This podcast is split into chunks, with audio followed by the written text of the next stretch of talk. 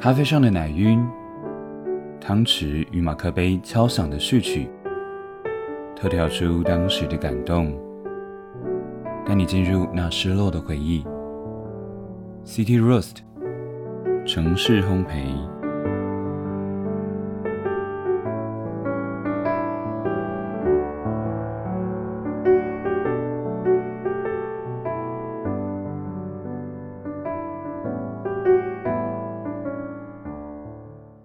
欢迎收听 City Roast 城市烘焙，我是 Olay。今天要进入放下系列的最终章，在听过爱情、工作上的放下之后，今天想要跟大家聊的是一个关于放下一段友情的故事。每个人呢，在开始懂事之后，不论是跟隔壁王妈妈她家小孩，或是班上坐在你后面的同学，篮球场上不打不相识的对手，或是下了班一起喝着啤酒咒骂主管的同事。都有可能会成为你的好朋友。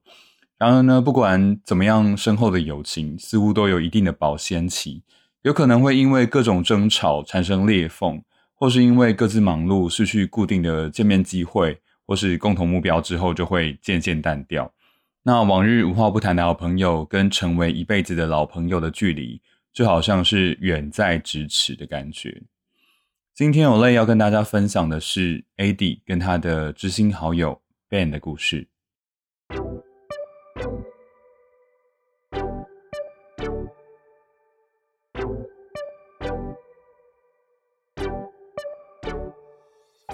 你觉得你算是放下了吗？放下，我放下啦，但是还是会想说，这样子就损失一个朋友是蛮可惜，也会自省说是不是自己给他太多压力，就是我约他，他非得要出现，还是怎么样的之类的。我偶尔会这样想，所以说你有跟他正面讨论过这件事情吗？有啊，因为我们真的太好了，所以之前我不爽什么我都直接讲。啊，那但是他这个人就很特别，他就不会直接回应，他说没有，就真的家里有事啊，干嘛之类的。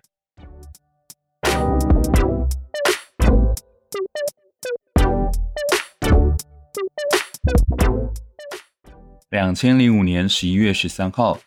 这一天的金马奖颁奖典礼上，周杰伦以电影《头文字 D》获得了最佳新演员奖。这个晚上，台南市区有两个就读国一的小男孩，兴奋的彻夜难眠，满脑子都是周杰伦哼着《一路向北》的旋律。AD 跟 Ben 这对同班同学有很多相似的地方，一样是急性子的狮子座，一样是爱耍酷的嘻哈仔，一样都是周杰伦的铁粉。一样都是下了课就往球场冲的篮球痴汉，托这些相似之处的福，他们在接下来的十七年成为了无话不说的好朋友。在那个年少轻狂的时期，Eddie 假日总会起个大早，直接到 Ben 家跟 Ben 的妈妈打声招呼后，就自顾自的坐在客厅把 PS 三拿出来玩，或是晚餐时候会直接出现在 Ben 家的餐桌上。吃完饭再帮忙遛狗，当做晚餐的回报。哦，对了，以上这些事情呢，Adi 都没有事先问过 Ben。你可以想象，当 Ben 起床后下楼进到客厅，或是回家后上餐桌，看到 Adi 那时候的傻眼画面。这样的场景最后总是会用相视而笑作为结尾。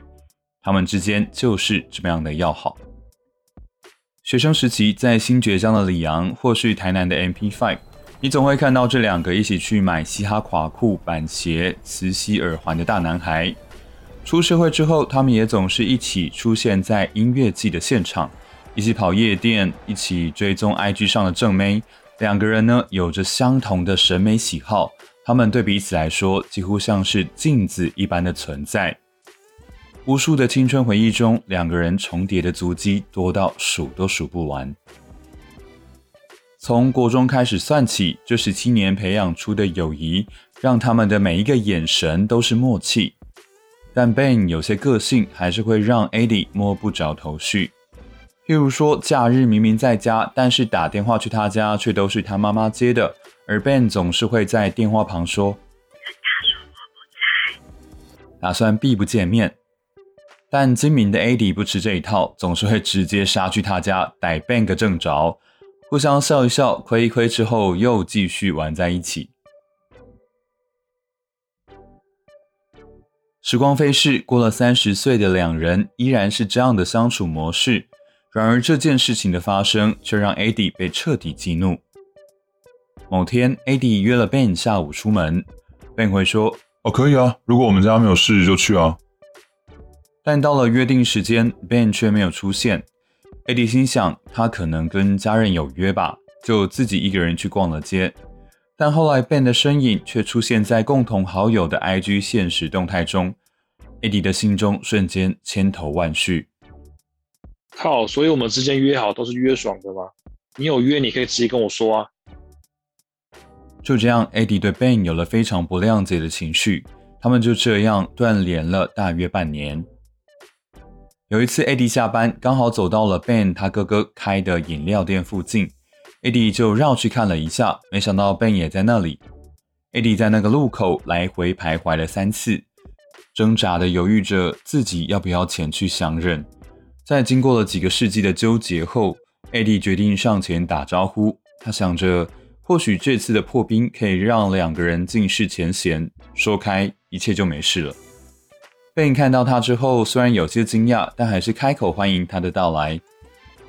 Hey bro，你怎么会来？怎么没有先讲一声？两个人像是没事一样，又回到了以往的热络。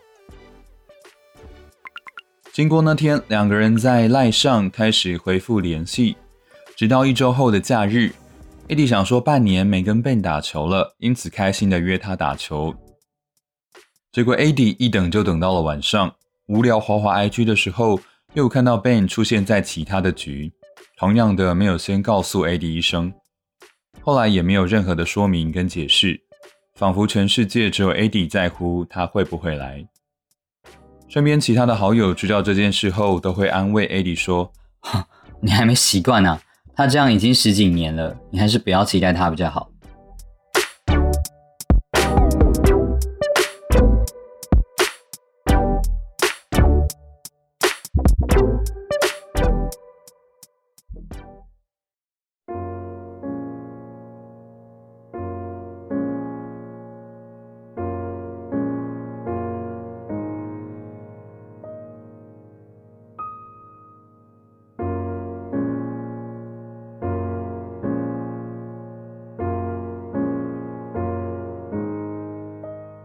Adi 偶尔会想起几年前，当他妈妈过世时，Ben 陪着他在巷口的 Seven Eleven 聊了很多。那一天，Ben 脸颊上的泪水，除了是因为他也认识 Adi 的妈妈之外，更多的是对这位多年好友的不舍。那段时间，Ben 总会主动的关心 Adi，陪着他走过人生最艰难的时刻。当然，Adi 也常常会想起两千零五年的金马奖。在新爵江一起买的那条垮裤，一起喜欢上的那首 rap，或是在篮球场上的那一记妙传。三年前的那次断联，到现在两个人依然没有联络。但现在的 AD 已经没有任何的怨言，心中有的只是满满的遗憾与怀念。因为海海人生当中能够遇见这样的一个知己，一辈子能有几个？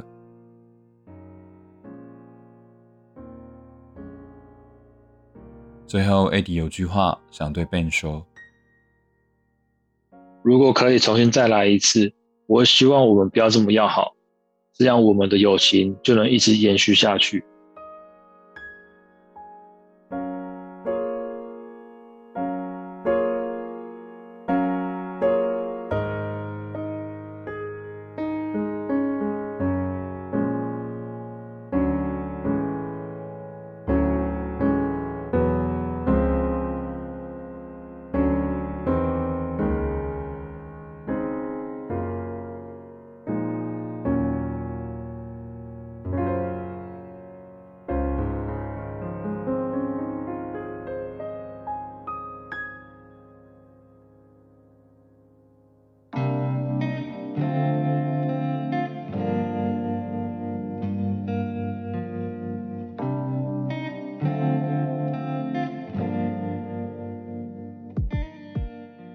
后来自己在听完这个故事之后，心里还是觉得可惜的情感比较多。当然，我不是当事人啊。对于每个人做出的各种决定，都只能够保持尊重，但总是会忍不住想说，如果两个人有把对彼此的想法更诚实的说出来，会不会现在还会是能够一起闲话家常的老朋友呢？荷兰的社会学家 Gerald Molenhorst 曾经做过一项研究，人与人相遇的环境如何影响社交关系。结果显示，只要每隔七年就会失去一半曾经亲近的好朋友。看到这个数据之后，真的是让我大吃一惊。但随后想了想，又好像觉得没有那么意外，因为朋友之间的确有可能会随着时间的推移啊、距离的远近啊、所在环境的变化，进一步让两个人的社会地位、想法跟价值观都会有所改变。那有可能会导致两个人默默的渐行渐远。更糟糕的话，可能会因为争吵甚至误会，让友情产生缺口。面对这样的情况，我们可以选择努力的再试试看，看能不能够再次拉近跟朋友之间的距离；也可以选择静静的目送两个人的友情就这样沉睡在过往的黄金岁月中。另外，我在网络上有看到一篇文章啊，觉得文章里面讲的非常无奈，但是却也很有道理。呃，内容是一位日本的资深艺人，叫做智子能收。他曾经说过，即使曾经是无话不谈的好朋友，也不代表永远都是。就算是好朋友，也不一定永远都能够掏心掏肺的说心里话。尤其是有了职业、年薪之类的差距，要是再加上家庭环境的影响，顾虑只会越来越多，彼此说起话来也会变得尴尬。年轻的时候明明就可以自由随便的瞎扯，但现在却搞到如此田地，只能说人生很艰辛。不过这件事虽然让人感慨，可是也许这就是现实人生。虽然失去一段友情让人会有无限的感叹，但是啊，或许这就是人生啊。Olay 只能说啊，今后要尽力的去把握我们仍然拥有的一切。接着呢，照例要跟大家分享，今天比较贪心，想要分享两首，一首是今天的故事主角 A.D 的点歌，也是故事中有提到的电影《头文字 D》当中的主题曲《一路向北》，借此缅怀他跟 Ben 的友情。另外，也有过跟好友渐行渐远经验的我，想要推荐一首陈奕迅的粤语歌曲，叫做《最佳损友》。特别推荐这首歌的歌词，尤其是那句“来年陌生的是昨日最亲的某某”，简直是写进我的心坎里。在过去一次又一次的 repeat 当中，也陪着我慢慢放下一段逝去的友情。好的，这两首歌曲呢，请大家到自己的音乐串流平台上面听听看。希望今天的节目能够陪伴有着相同经历的朋友一起走过，也可以给你们一些放下过去、往前迈进的动力。结束了城市烘焙前四集故事的分享，不晓得大家有没有发现，这四集当中，Olay 还在不断的尝试调整节目的形式，希望可以呈现出让大家听起来更舒服、更有共鸣的节目。那这个期间，我也感觉到，以一个月四集来说，在被限定主题的情况下，可能会遇到题材重复，导致可能有些集数内容听起来会太过类似。那为了避免这样的状况，接下来一段时间。我会采取不限制主题的征稿方式，来试试看，在这样的情况下，是不是能够让节目的题材更加丰富。除了让大家不会那么快听腻之外，也让我在做节目的时候能够保有更多的动力了。那么就期待大家透过我们的节目 IG 来投稿，你可以在资讯栏上查看，或是也可以到 IG 上去搜寻 City Roast 城市烘焙。很期待可以看到大家各式各样的故事。如果喜欢这集节目的话，欢迎追踪我们的频道，赶快来我们节目的 IG 上投稿你的人生故事。希望呢，你就是下一集节目中的主角。感谢你的收听，Have a good day。